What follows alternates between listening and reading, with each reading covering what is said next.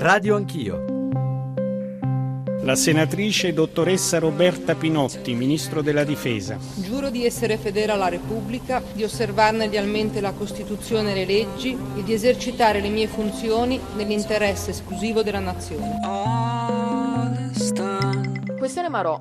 Allora, quali sono le azioni che volete compiere? La torre deve restare in Italia, è malato. Chiedo conferma del fatto che la torre non si muoverà dall'Italia. Chiunque riguardi tutti questi tre anni non può non vedere che ci sono stati probabilmente anche degli errori, però la voglio risolvere, la voglio risolvere con grande determinazione. Noi siamo un paese in cui i lavoratori sono disperati, le famiglie sono povere, spende due miliardi di euro al mese per le spese militari. Ci hanno raccontato di aver tagliato per circa cinquecento milioni di euro gli investimenti nella difesa, ma non è così, hanno soltanto spostato quelle somme relative agli acquisti degli F trentacinque, delle navi e di tanti altri armamenti in altri ministeri come il Ministero dello Sviluppo Economico e il Ministero di Economia e Finanza. C'è un tentativo di occupare l'Europa, militarmente, culturalmente e demograficamente. Ieri ho parlato con qualche deputato del Partito Democratico che dice no, la religione non c'entra. Questi hanno ammazzato un poliziotto con le mani alzate, ferito in mezzo alla strada, dicendo Allah è grande. E, era musulmano, ma, si... quindi forse la religione non c'entra in questo caso, no?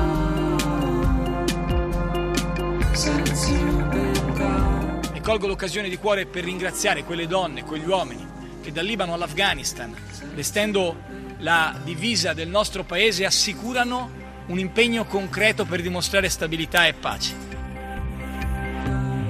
Sono le otto e trentacinque. Buongiorno da Radio Anch'io, buongiorno da Giorgio Zanchini. Avrete capito, siamo al Ministero della Difesa con il Ministro Roberta Pinotti, che salutiamo subito. Buongiorno, grazie per l'ospitalità, Ministro. E benvenuta a Radio Anch'io per un filo diretto con voi ascoltatori, con l'aiuto di qualche esperto, e vi do subito i nostri riferimenti per rivolgere domande, riflessioni al Ministro. I temi sono tanti, tanti e importanti, credo. ottocento zero cinque zero zero zero uno è il numero verde per intervenire in diretta, lo ripeto, ottocento zero cinque zero zero zero uno e poi tre tre cinque sei nove nove due nove quattro nove, ripeto anch'esso tre tre cinque sei nove nove due nove quattro nove per sms, WhatsApp, anche WhatsApp sonori, firmandovi e non mandandone di troppo lunghi, trenta quaranta secondi, e poi ancora Radio Anch'io, chiocciola rai punto it. Ho già qui di fronte a me una lunga serie di mail che vorrei girare eh, al Ministro, e poi ancora il profilo sui social network, su Facebook e Twitter. Dicevo, alcuni temi che ci sembrano stamane eludibili, ineludibili col Ministro Pinotti, eh, la sfida del terrorismo internazionale, anzitutto il ruolo dei nostri soldati, l'impegno della Marina di fronte ai flussi migratori, le spese per la difesa. Avete sentito il tema sollevato un paio di volte nella copertina, il rinnovo della flotta della Marina, cinque virgola quattro miliardi da quello che ho letto, ma insomma il Ministro sarà ovviamente più preciso di me, e la questione un po' annosa degli F trentacinque, la questione Marò, le missioni internazionali, Afghanistan, Iraq, Libano, i teatri dove ci sono soldati italiani. Ministro, le vorrei però, prima di toccare questi temi, ovviamente come sempre con l'aiuto degli ascoltatori, vorrei partire da un paio di questioni di attualità politica, perché Roberta Pinotti, insomma dico due tratti biografici velocissimi, genovese, eh, una storia di sinistra, eh, una storia di coerenza nel, negli interessi, nel portare la sua attenzione e il suo ruolo eh, nella difesa. Ha avuto ruoli nel Partito Democratico eh, di competenza eh, nel settore della difesa, è stata sottosegretario prima di diventare ministro, e proprio perché genovese, perché senatrice del Partito Democratico, credo che un paio di domande sull'attualità politica gliele dobbiamo. Ieri il Partito Democratico sull'Italicum si è spaccato, stamane si comincia a votare, probabilmente Radio Anch'io domani sarà al Senato a parlare anche di questo. Questo, che cosa pensa, Ministro, della posizione della minoranza, quella che si è allineata dietro il cosiddetto emendamento Gotor? Ma a me è dispiaciuto che ieri non si sia riusciti a trovare una sintesi al gruppo, al Senato, perché questa legge, l'Italicum, è una legge che consentirà di sapere chi ha vinto le elezioni, fondamentale per avere una stabilità, consentirà alle donne di essere elette al, me- al quaranta per cento, quindi una novità assoluta, consentirà di avere dei collegi più piccoli dove c'è un capolista scelto dai partiti, ma poi ci sono delle persone che invece vengono scelte dagli elettori, e quindi tutto il contrasto che si è creato sul tema non vogliamo i nominati E mi pare, diciamo, ingiustificato rispetto a quello che è il risultato raggiunto, perché noi non avremo più le liste bloccate. Per, noi avremo, solo per il partito vincitore. Noi avremo, beh, da questo punto di vista sì, è più problematico per quanto riguarda i partiti che non vinceranno, perché ovviamente per il partito vincitore che ha il premio di lista questa cosa, diciamo, è, è più evidente, mentre molto meno lo è per gli altri. Però da questo punto di vista il fatto che comunque... Nei, come si sceglieva nei collegi, collegi sceglieva, i, i partiti sceglievano nei collegi di avere dei loro rappresentanti. Io immagino che i partiti sceglieranno per avere più voti quelli che ritengono i rappresentanti che hanno lavorato di più sul territorio, che sono più popolari, che sono più riconoscibili. Su questa questione, che è ovviamente una mediazione dovuta al fatto che la legge elettorale, se deve passare, deve, essere, deve esserci un'intesa, un'intesa ampia, l'abbiamo sempre detto che è importante.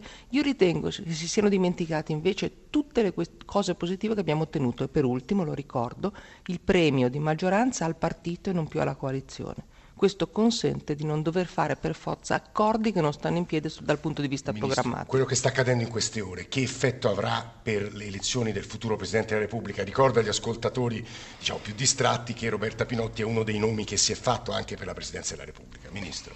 Ma io non credo che questo eh, questo avvenimento è un segnale, diciamo, mh, che ci...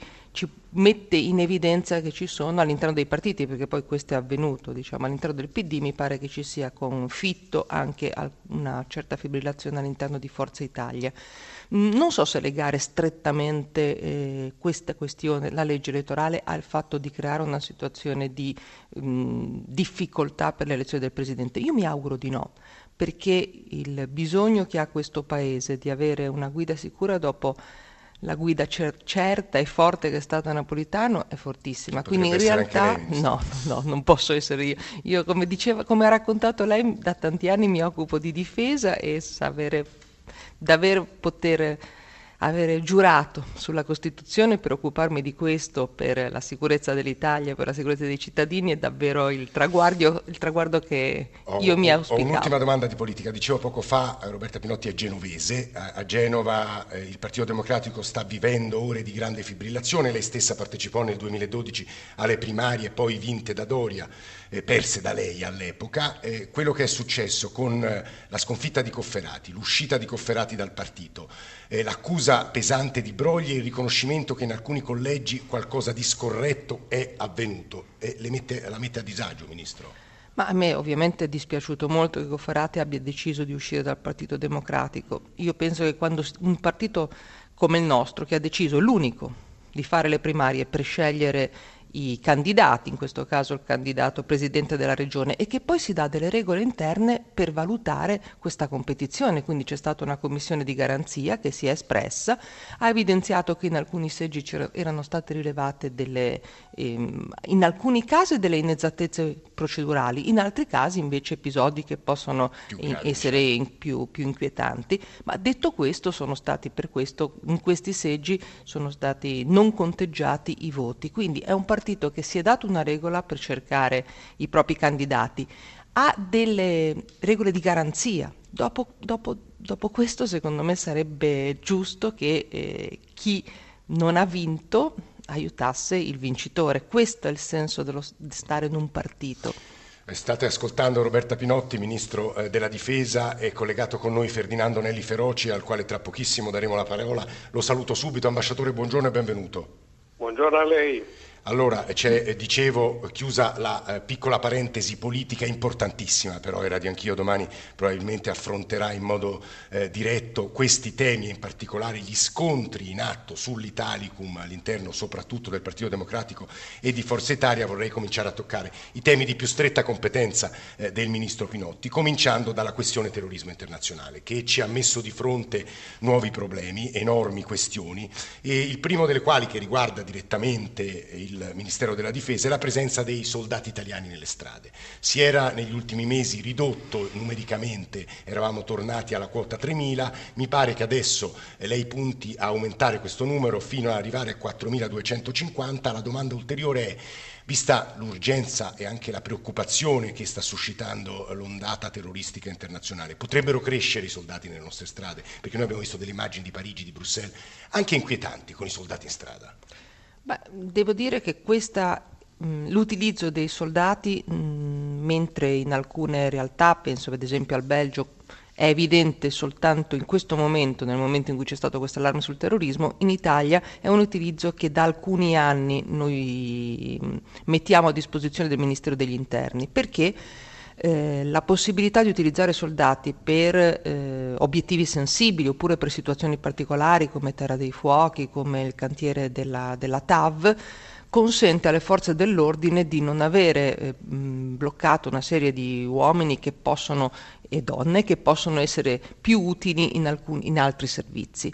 Eh, il fatto che avevamo deciso di attestarci su quota tremila era connesso al fatto che le, quelli che erano i pattugliamenti misti, che erano nati con il ministro La Russa, eh, si valutava che potessero a questo punto non essere più necessari, ma che invece l'attività di pattugliamento fosse nuovamente affidata, come sempre è stato, alle forze dell'ordine, quindi a carabinieri e polizia, che sono quelle preposte, diciamo, alla sicurezza del territorio. Eh, ovviamente con l'allarme terrorismo che cosa succede? Aumentano i possibili obiettivi sensibili e quindi noi siamo disponibili non soltanto ad arrivare a quattromiladuecentocinquanta, ma, ma a crescere sulla base di quelle che sono le evidenze che ci dà il Ministero degli Interni. In questo senso, chi indica quelle che possono essere, diciamo, le, le questioni, le, i luoghi da presidiare o le situazioni da presidiare è il Ministero degli Interni.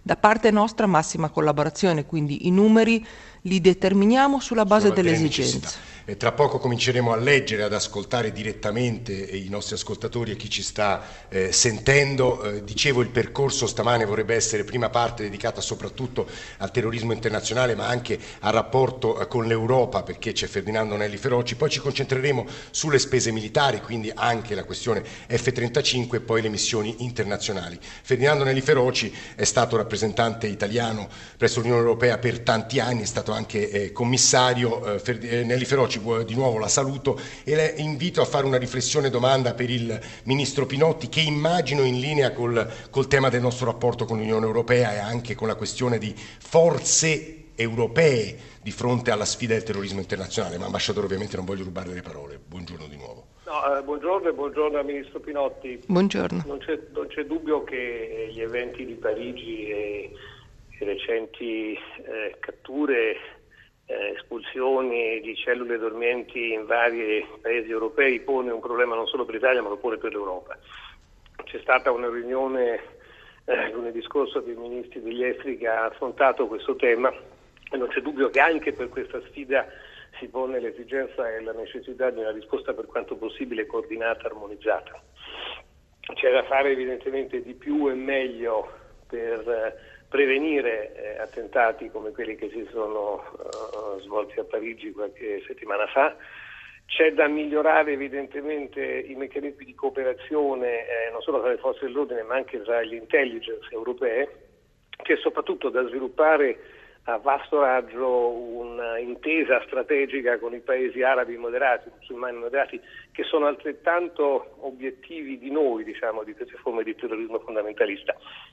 Sono sicuro che il governo ha presente perfettamente queste tre sfide, eh, però non so se su questo il ministro Pinotti ci può eh, dare qualche ulteriore indicazione di come intende muoversi il governo nelle prossime settimane.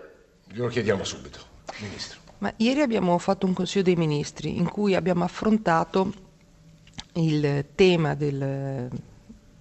del terrorismo dal punto di vista della sicurezza interna, con alcune proposte portate dal ministro Alfano che eh, andranno in un decreto che giovedì, giovedì esattamente, che approveremo giovedì, e in queste proposte noi abbiamo una serie di strumenti che sono stati messi a punto ed erano già stati pensati nei mesi scorsi e che a questo punto diventano quanto mai urgenti, eh, ad esempio per quello che riguarda la possibilità di perseguire chi decide di fare foreign fighter. Prima non esisteva un reato specifico, cioè se qualcuno faceva proselitismo era possibile perseguirlo, ma se uno decideva di partire, andare in Siria e combattere, questo non era un reato, diventa un reato punibile fino a dieci anni.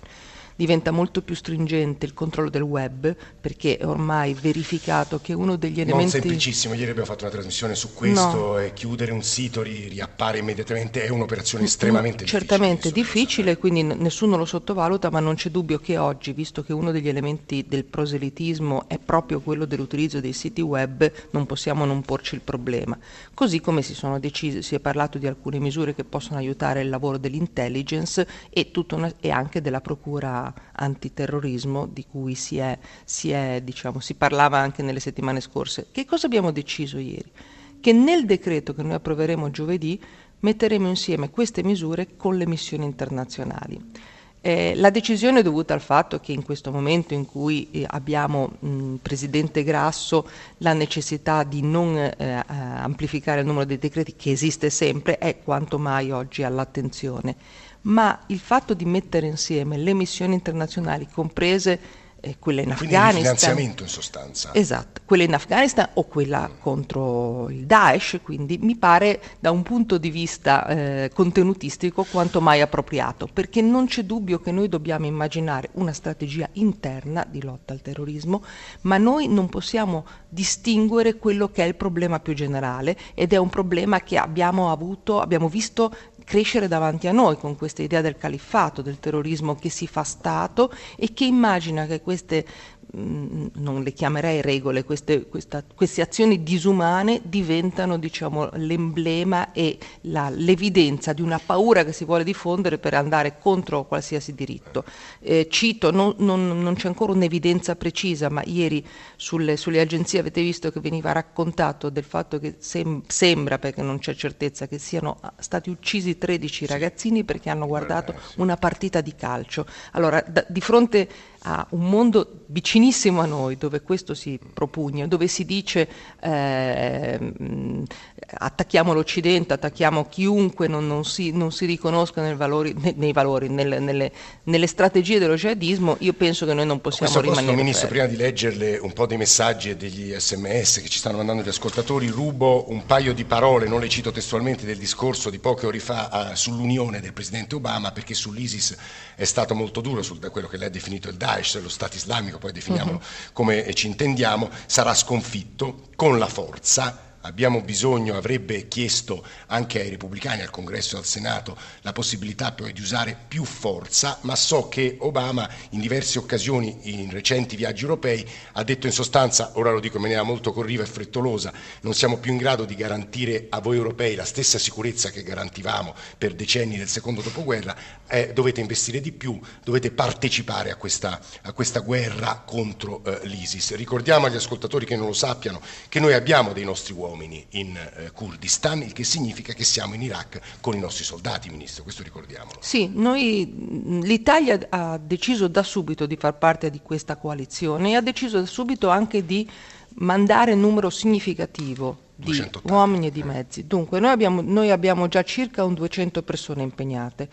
In questo momento la maggior parte, circa centocinquanta, sono impegnate in quelle che sono le azioni aeree. Noi abbiamo quattro Tornado che fanno azione di ricognizione, abbiamo due Predator.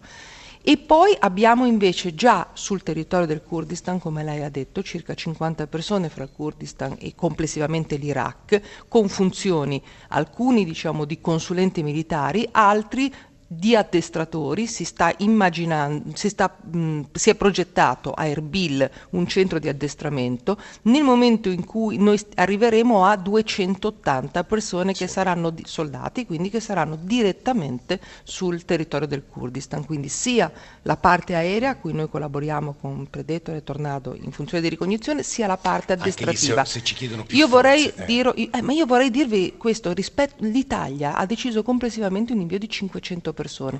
Credo che sia il paese europeo che ha deciso il numero più alto. Vorrei che ricordassimo che il nostro paese fa davvero il proprio dovere e, con, e questo vuole dire un impegno di risorse e di mezzi molto significativo. Qua, qua, eh, lo quantifichi se può, Ministro, che vuol dire impegno di risorse, risorse quant'è?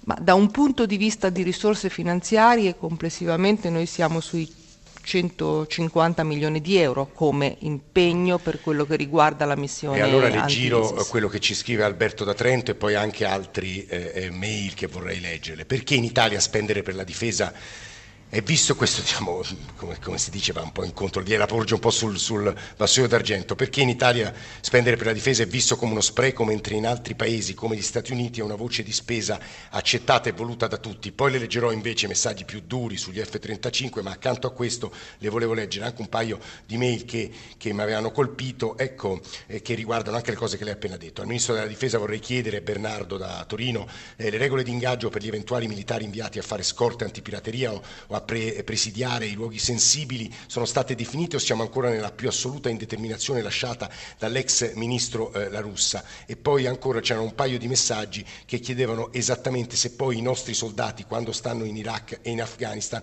combattono, partecipano ai bombardamenti. Capisco che sono tre cose diverse, proviamo a rispondere a tutte e tre. La prima, le spese militari da noi vengono percepite come una sottrazione di risorse per cose più importanti, e poi ci torneremo su questo. Eh, la seconda, che mi pareva toccare il, il tema di quello che facciamo, ecco, delle regole di ingaggio dei nostri soldati in Italia. E la terza, bombardiamo, uccidiamo in quei teatri di guerra. Due per minuti. Quello che riguarda le spese militari, eh, perché sono percepite in modo diverso in altri paesi, credo che i motivi siano molti. Forse uno è anche, l'ha detto lei in una domanda, cioè mh, per molto tempo abbiamo pensato che la nostra sicurezza forse potesse essere appaltata ad altri, magari agli Stati Uniti, magari ad altri, ma eh, oggi, in realtà non è stato così in questi anni, ma quanto mai oggi si capisce che questo non è più possibile. Poi forse ci sono le vicende dell'Italia legate alla... alla seconda guerra mondiale, un po' come noi siamo molto simili alla Germania da questo punto di vista come opinione pubblica, quindi c'è un po' una mh, diciamo il ripudio della guerra diventa poi in qualche modo anche il ripudio delle spese militari. Io vorrei provare a scindere questi due concetti. Un conto è mantenere fede all'articolo undici della Costituzione, e questo, diciamo, è quello su cui giurano anche tutti i nostri militari. Altra cosa è pensare che noi abbiamo necessità di difenderci e di proteggerci. Quando mai nel mondo è stata chiar- così chiara questa necessità?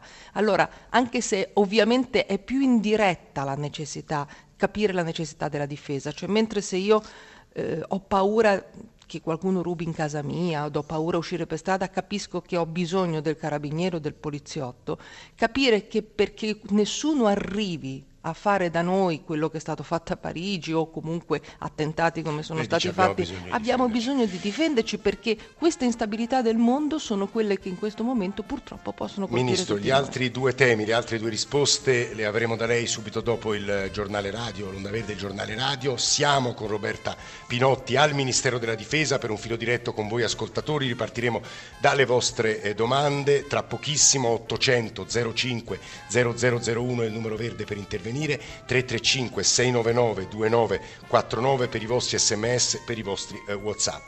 Adesso vi dicevo le informazioni e poi ripartiamo con il ministro Pinotti da qui, dal Ministero della Difesa.